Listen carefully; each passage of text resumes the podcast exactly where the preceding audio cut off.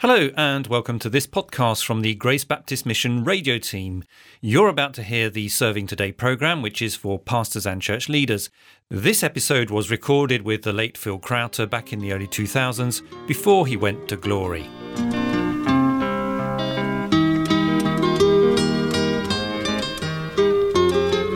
Welcome to Serving Today, the programme for those serving the Lord's people. I'm Derek French, and it's good to be with you preaching through Mark, Phil Crowter begins dealing with Mark chapter 11.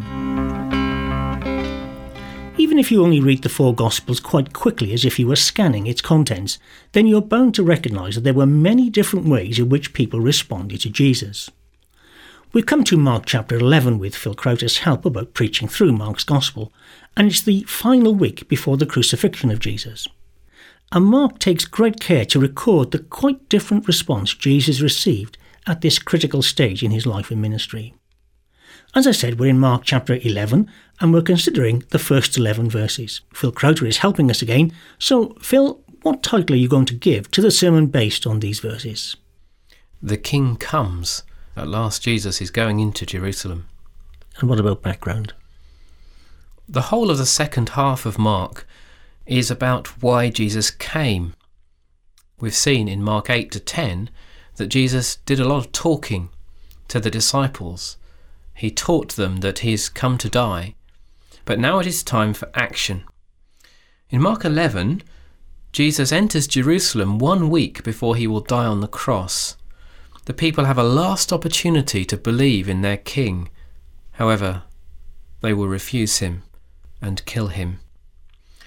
In Mark 11, the people welcome Jesus He's the king who God has promised. They're very excited. They think that the time has come. At last, they will have a king in Jerusalem. So, could you read verses 1 to 11 for us, please, Derek?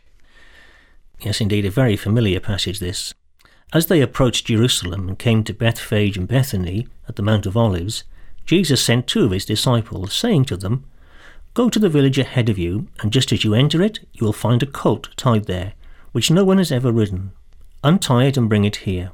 If anyone asks you, Why are you doing this? tell him, The Lord needs it, and will send it back here shortly. They went and found a colt outside in the street, tied at a doorway. As they untied it, some people standing there asked, What are you doing untying that colt? They answered as Jesus had told them to, and the people let them go.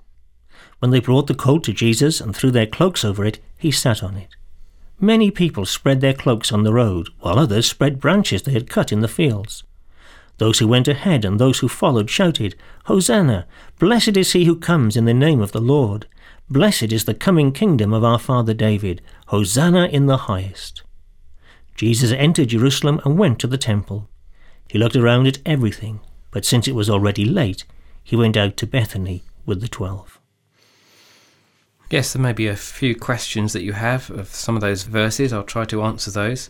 In verse 2, the colt was a young donkey.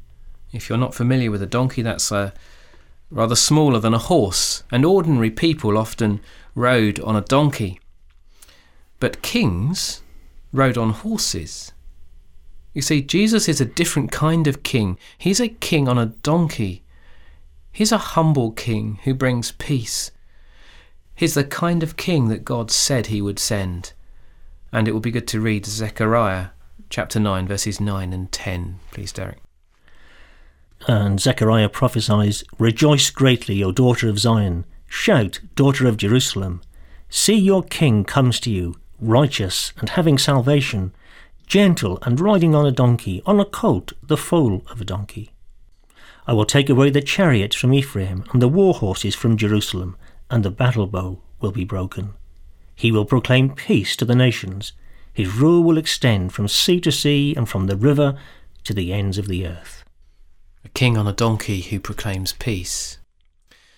And back to Mark 11, verse 8, there we read that many people spread their cloaks on the ground, while others spread branches they had cut in the fields. Well, they did this, of course, to, to welcome Jesus as their king. And then in verse 9 and 10, there's this word Hosanna. It means save or praise.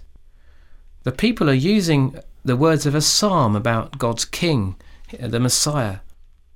Uh, that's Psalm 118, verse 25 and 26. They see that Jesus is God's king. They praise God. They want God's king to come and save them. Right, it's going to be interesting to see how this works out, obviously. But what would you say is the overarching point we want to make for our sermon? What's the main thrust, if you like? It is important, isn't it, as we study God's word, that we we try to get the point of the passage itself and to bring that over clearly to our people.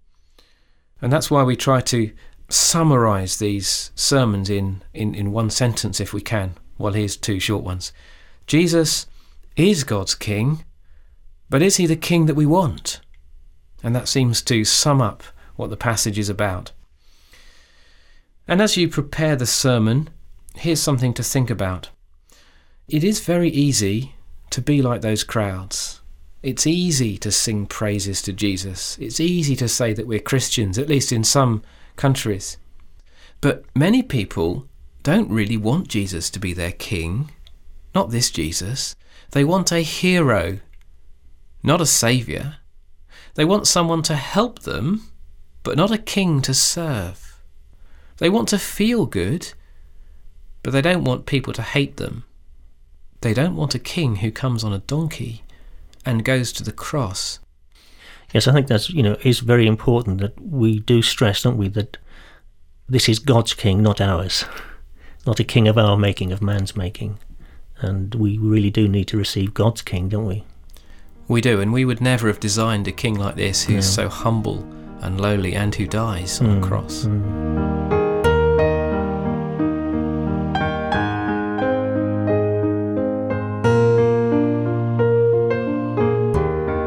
Okay, well, let's actually come to the sermon itself. How many headings have you got, and what are they this time? Two headings. The king needs a donkey. And secondly, welcome the king who rides a donkey. So, first, the king needs a donkey, verses 1 to 6. Would you like to read those? As they approached Jerusalem and came to Bethphage and Bethany at the Mount of Olives, Jesus sent two of his disciples, saying to them, Go to the village ahead of you, and just as you enter it, you will find a colt tied there which no one has ever ridden. Untie it and bring it here. If anyone asks you, Why are you doing this?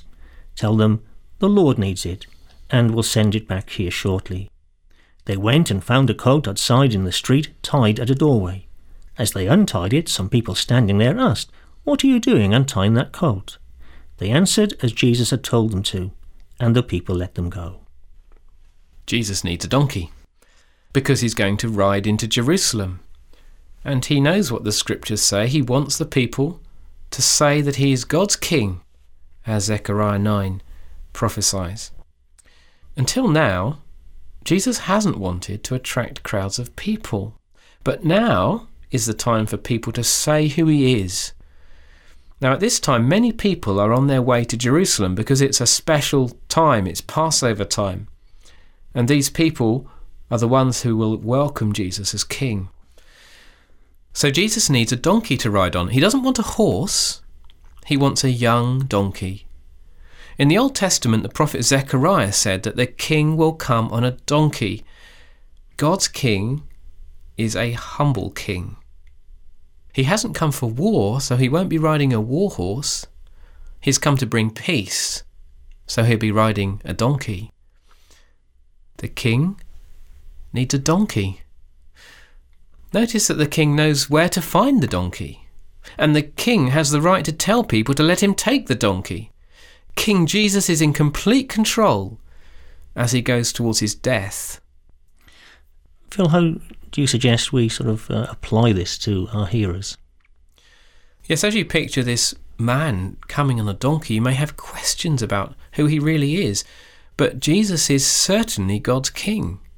He makes everything happen just like God said in the Old Testament. But here's the question Do you want a king who is humble like Jesus? Well, that's your first point. The king needs a donkey. And your second point?